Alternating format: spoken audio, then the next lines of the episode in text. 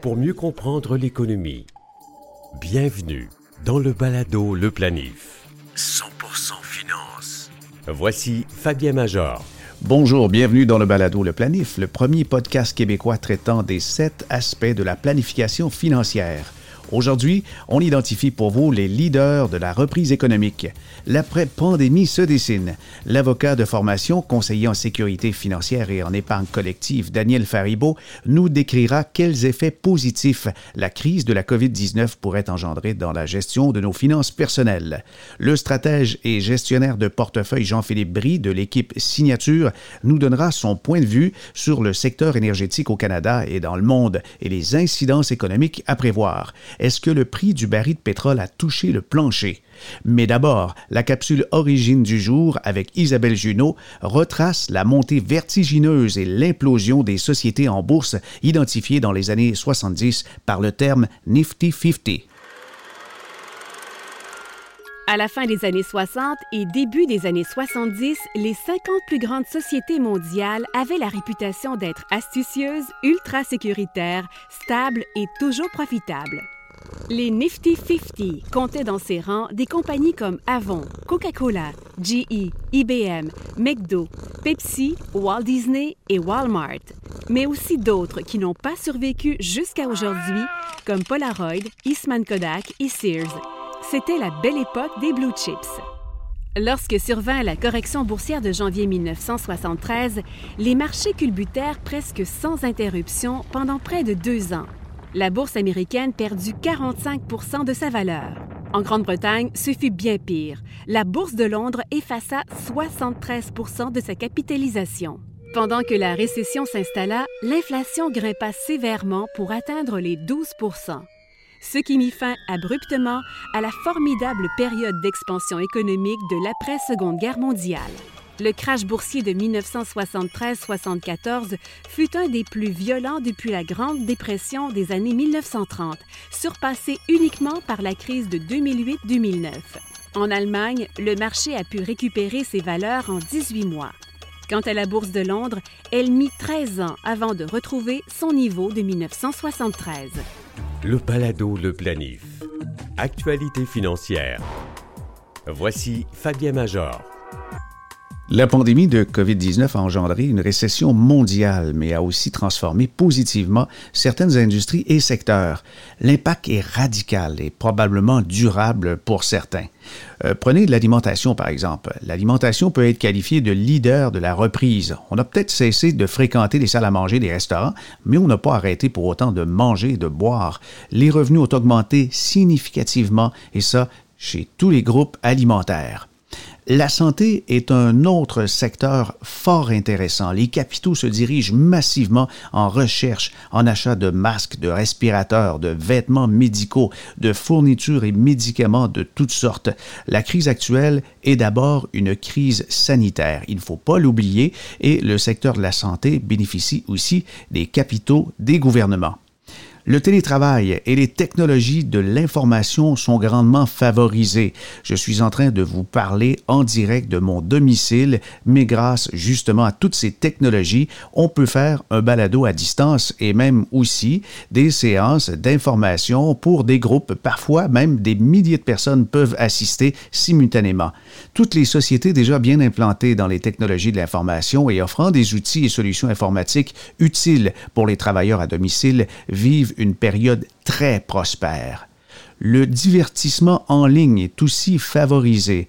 Autant les cinémas et salles de spectacle souffrent des effets du confinement, autant les sociétés de jeux et divertissement en ligne jubilent. C'est le cas de Netflix qui a ajouté récemment 18 millions de nouveaux abonnés payants. Ubisoft n'est pas en reste. Hulu, YouTube, Twitch raflent la palme le commerce en ligne, plus que jamais, est efficace, nécessaire et indispensable. On ne peut plus sortir, alors laissons les boutiques venir à nous. Amazon, Wayfair, eBay, Walmart, Etsy, Target, Costco, Apple, Best Buy et Shopify, qui a flirté momentanément avec la pôle position des plus grandes capitalisations, renflant le titre à RBC, la très vieille et prospère Banque royale du Canada. Comme il faut bien acheminer ses commandes en ligne, ça prend aussi des solutions de logistique de transport et des flottes de véhicules de livraison. FedEx, UPS, DHL, Purolator et des centaines de petites et moyennes entreprises l'ont déjà mise à contribution et s'évertuent à livrer tous les biens essentiels partout dans le monde. L'or métal. Ben, en cette ère où les taux directeurs des banques centrales sont au plancher parfois négatifs, l'or métal redevient une valeur refuge pour se protéger des effets de l'inflation et des replis boursiers. Et enfin, un autre secteur qui bénéficie grandement du changement de paradigme, c'est sans doute l'hygiène et le nettoyage. Des entreprises comme Clorox, Kimberly-Clark, Johnson Johnson, Procter Gamble, Ecolab, Reckitt Benckiser sont derrière les principales marques de produits domestiques de nettoyage, d'antibactériens et de désinfectants. Le balado Le Planif. Pour mieux comprendre l'économie le 22 avril dernier, un événement en ligne appelé La Richesse Compte a présenté les analyses de Jean-Philippe Brie, stratège et gestionnaire de portefeuille pour le groupe de gestion mondiale d'actifs Signature, une équipe basée à Toronto qui gère 50 milliards de dollars pour le compte de fonds communs, de solutions gérées, d'institutions financières et de fondations. Nous avons la chance de vous présenter les faits saillants de cet entretien. Depuis le creux des indices boursiers en mars dernier, le marché a pas mal rebondi. Est-ce que ce rebond est durable? Selon les analyses que vous en faites chez Signature, à quel moment ce choc économique engendré par la crise sanitaire du coronavirus sera derrière nous? Il est de plus en plus clair qu'on ne va pas avoir une résolution à ça, à cette crise sanitaire, avant un vaccin qui viendra certainement pas avant le, début de l'année prochaine et peut-être on ne sait même pas encore si ça pourra être euh, en début d'année prochaine. Mais n'empêche que c'est un peu ça auquel on est en train de, voir. La deuxième chose qu'on est en train de regarder de près, c'est le crédit. Hein, le crédit et les banques.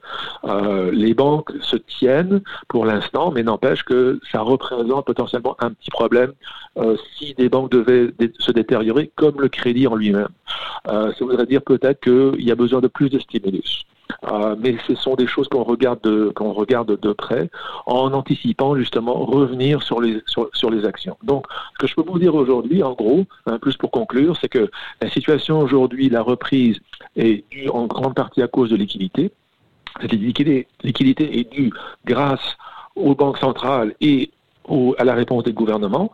Cet argent va vers des, euh, un peu nombre de valeurs parce qu'il n'y a pas confiance encore dans les marchés que la reprise est véritablement au rendez-vous et que ça va prendre plus de temps, surtout en Amérique du Nord et aux États-Unis, mais ça va prendre plus de temps. Et lorsque ça reprendra, ça reprendra lentement. Quel est votre point de vue sur le pétrole? Qu'est-ce que vous anticipez? C'est très inquiétant. Le problème du pétrole, en gros, qui, change par rapport à d'autres commodités, c'est qu'il euh, y a un moment donné où on ne peut plus stocker. Hein, euh, si on produit trop, euh, euh, par exemple, de métal, d'aluminium, etc., ben, on peut toujours trouver un moyen de le stocker, il n'y a, pas de problème. Le pétrole, c'est n'est pas la même chose. Lorsqu'on n'a plus de tankers, lorsqu'on n'a plus de réserves, on peut plus le stocker. Et avec la demande qui est en baisse de, de 20 à 30, 35%, on n'est pas trop certain, mais ça, ça, tourne autour de ça. on a simplement trop de production. Et le fait que l'Arabie saoudite a augmenté leur production avant de de, de, trouver un accord pour la couper, bah, elle a mis énormément de pétrole sur le marché.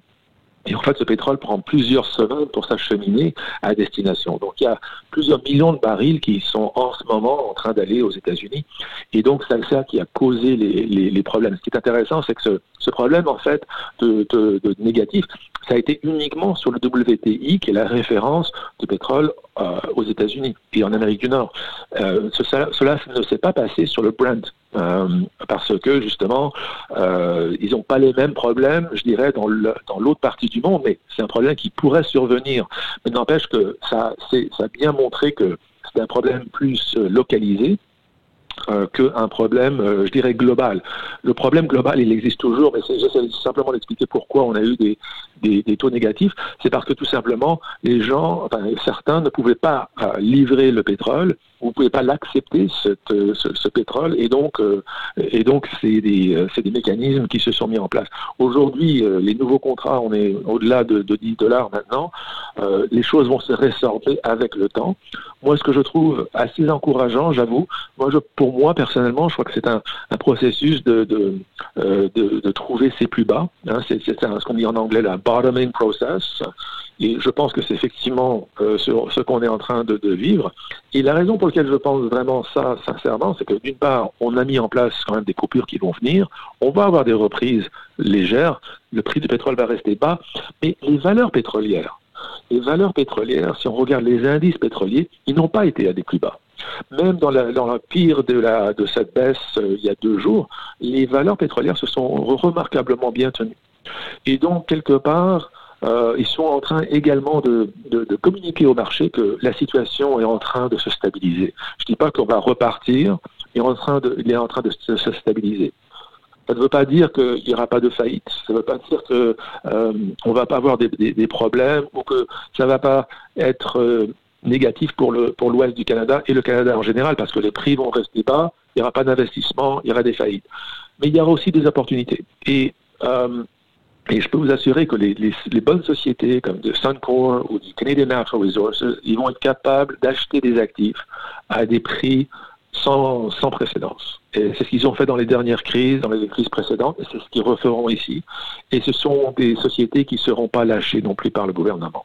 Le gouvernement canadien et d'Alberta vont, vont, vont, vont, les, vont les épauler pour justement qu'ils puissent euh, rester. Donc, moi personnellement, en termes de valeurs, je pense que euh, je dis pas que on, est, euh, on va, on va rebondir et que tout va être bien ici, mais je pense que le pire, je pense que le pire est, est, en train de passer.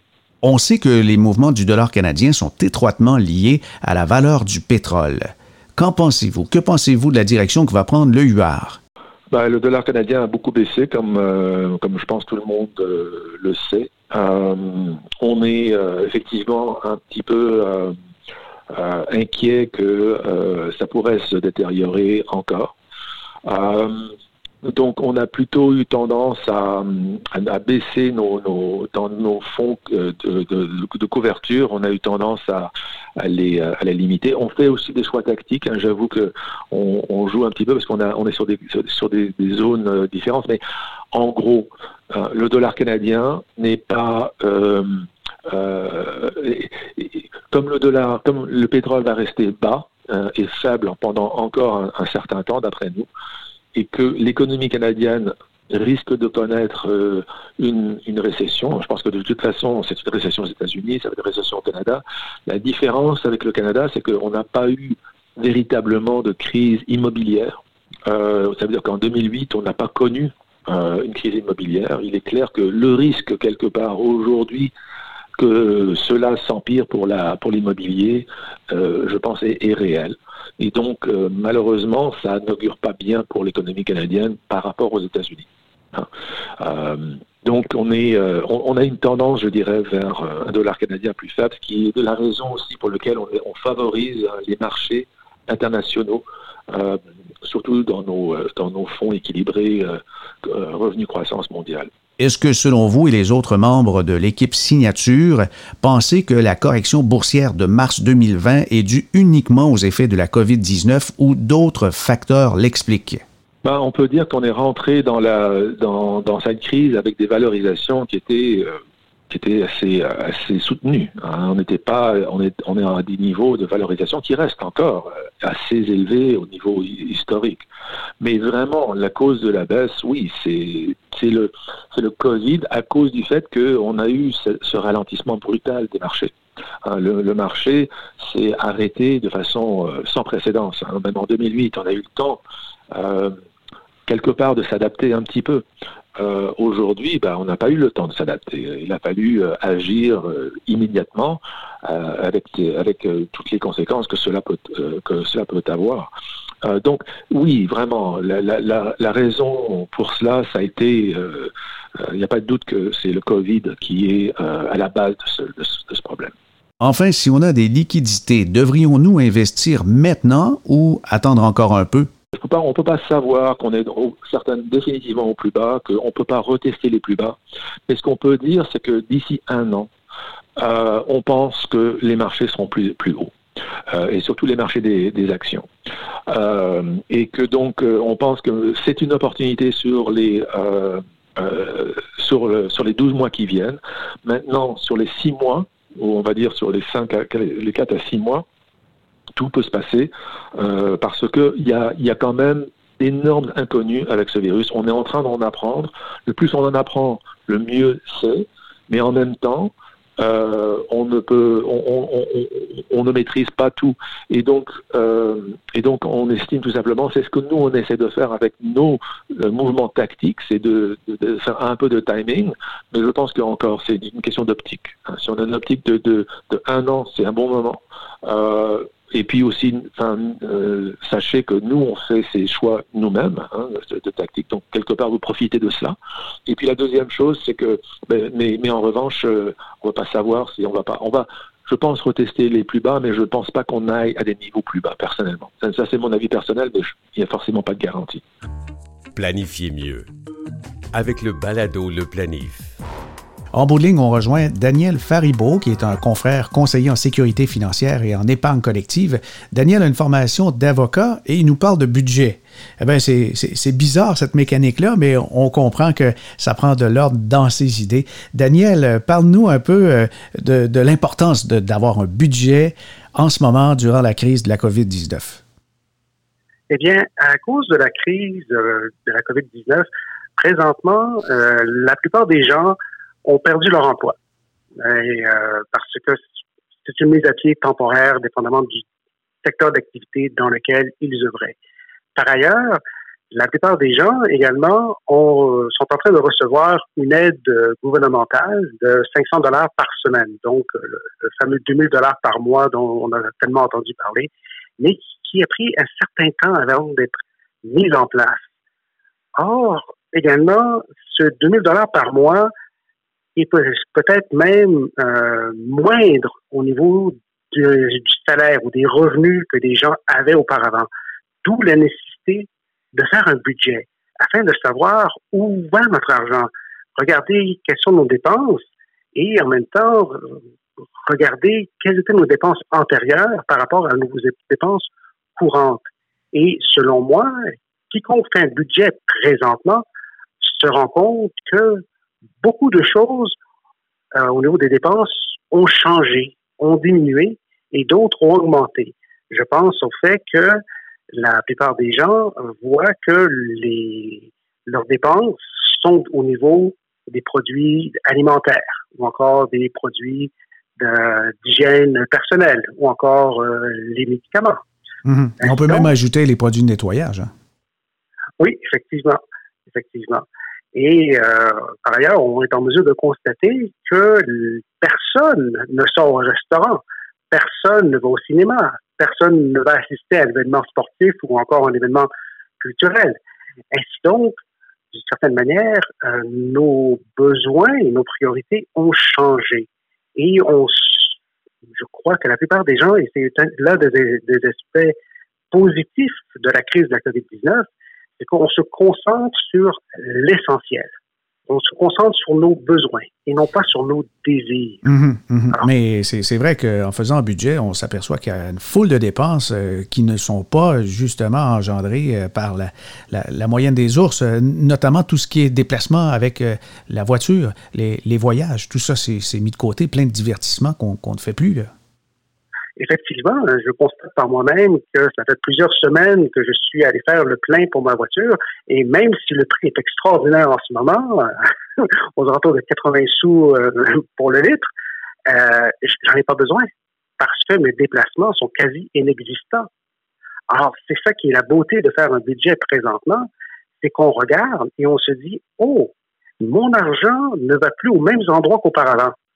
Et quand bien même mes revenus ont diminué, il se peut également qu'on constate qu'étant donné que nous avons moins de dépenses, il nous reste plus d'argent qu'auparavant, ou encore on a une plus grande marge de manœuvre qu'auparavant.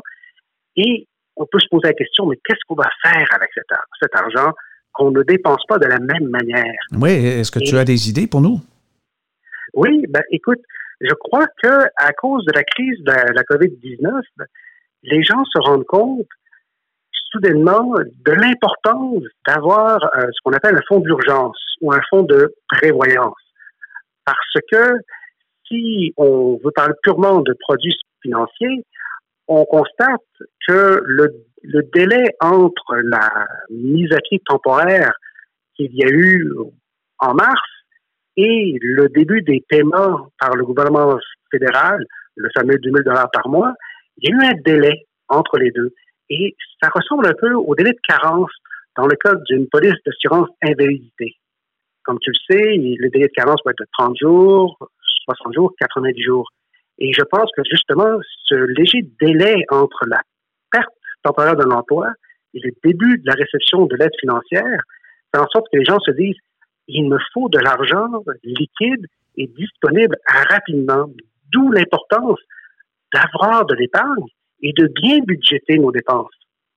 Alors, euh, si, je te suis, le fait euh, d'avoir bien budgété, puis maintenant on a l'aide gouvernementale ou encore on, se débrouille, on a conservé euh, son emploi, ça nous donne une opportunité de se garnir un fonds d'urgence. Et en même temps, et c'est là la, beauté de la chose, c'est que on regarde le tout et on se dit, pour ceux qui n'ont pas un fonds d'urgence, c'est de, se dire d'où viennent mes revenus?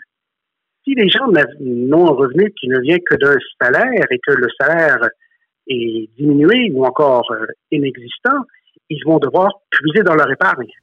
et c'est ça justement le lien entre le budget et l'épargne, c'est de se dire oui, je contrôle mes dépenses présentement, mais en même temps, il faut que j'ai de l'argent pour mes dépenses futures ou encore pour une situation totalement imprévue comme la COVID-19 présentement. Ça, ça, vient de me rappeler euh, quelque chose. J'ai vu un papier il y a quelques années qui euh, expliquait comment euh, les, gens très bien nantis, là, les, multimillionnaires, là, le 0.1% de la population, quelle est la, constante qu'on retrouve chez ces gens-là? Ben, un, fait important, c'est qu'ils ont une multitude, au moins cinq sources de revenus.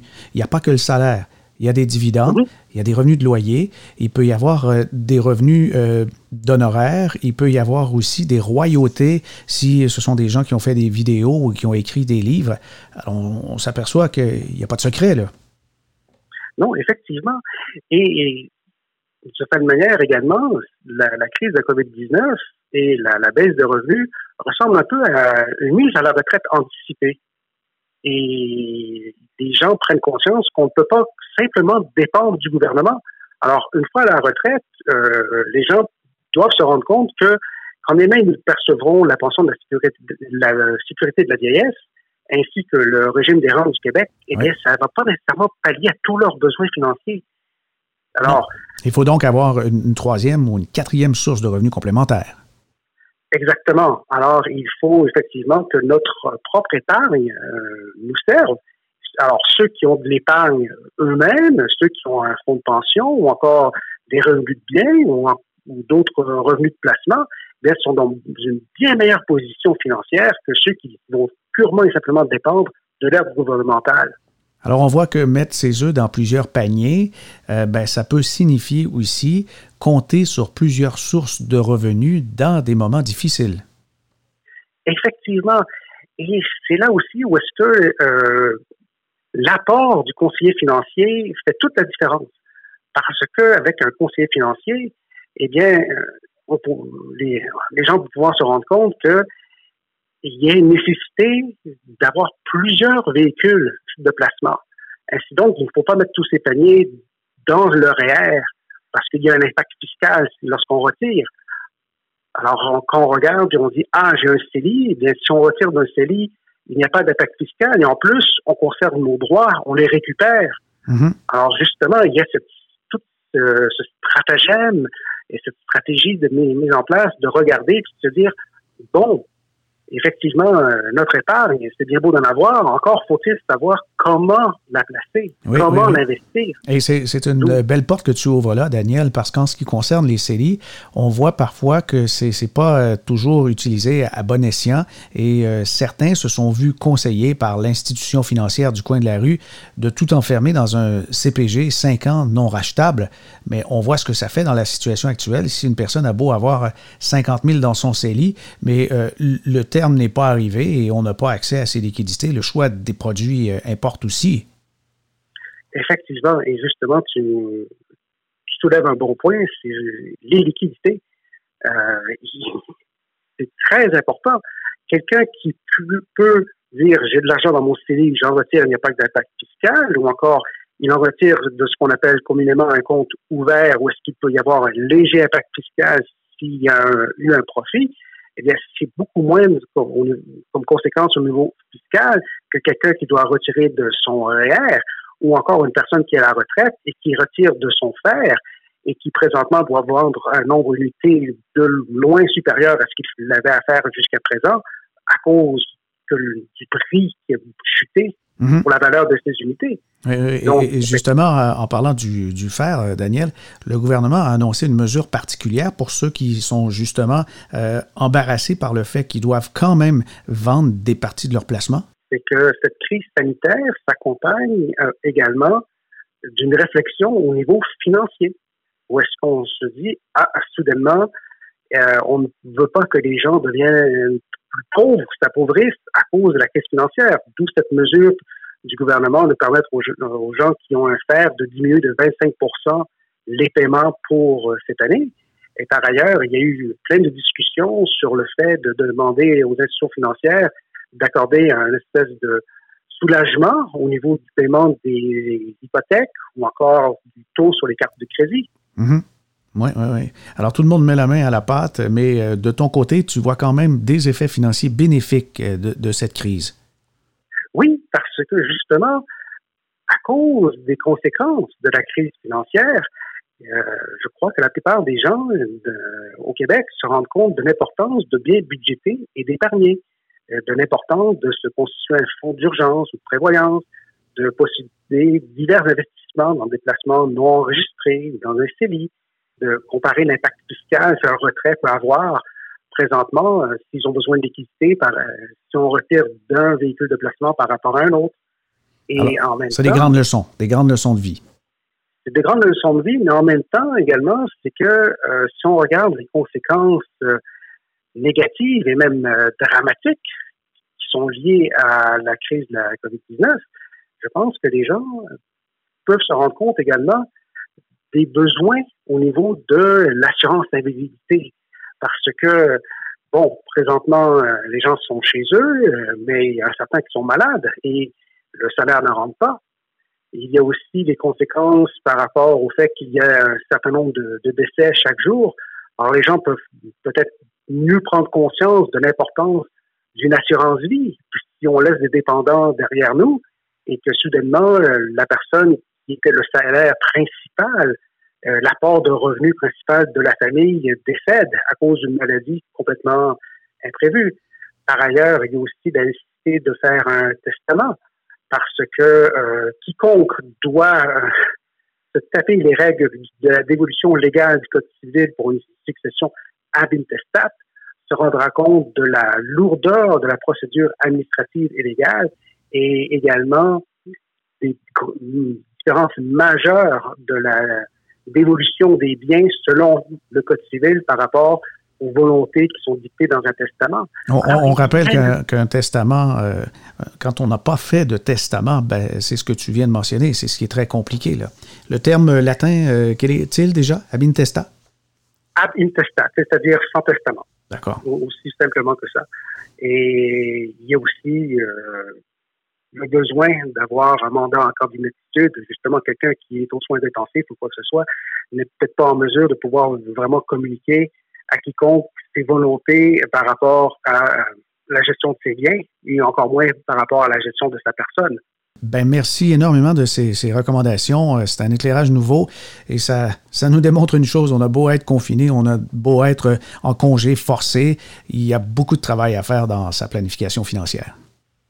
Effectivement, et je crois que justement, le fait d'être confiné nous permet à chacun d'avoir euh, un exercice de réflexion par rapport à son budget, ses dépenses, ses sources de revenus et également les divers véhicules financiers dont il a finalement encore plus besoin qu'il ne le pensait. oui, ben, je, oui, on, on devrait. Voilà qui termine le balado Le Planif pour aujourd'hui. Pour nous adresser vos questions qui touchent les finances personnelles, l'immobilier, la bourse, la retraite, la fiscalité, les assurances, les conventions de couple, écrivez à fmajor.com. N'hésitez pas à partager les liens des épisodes de notre podcast. On les trouve sur le site www.baladoleplanif.com. Vous pouvez aussi nous écouter sur Apple Podcast, Google, Spotify et Stitcher. Ici Fabien Major. À bientôt.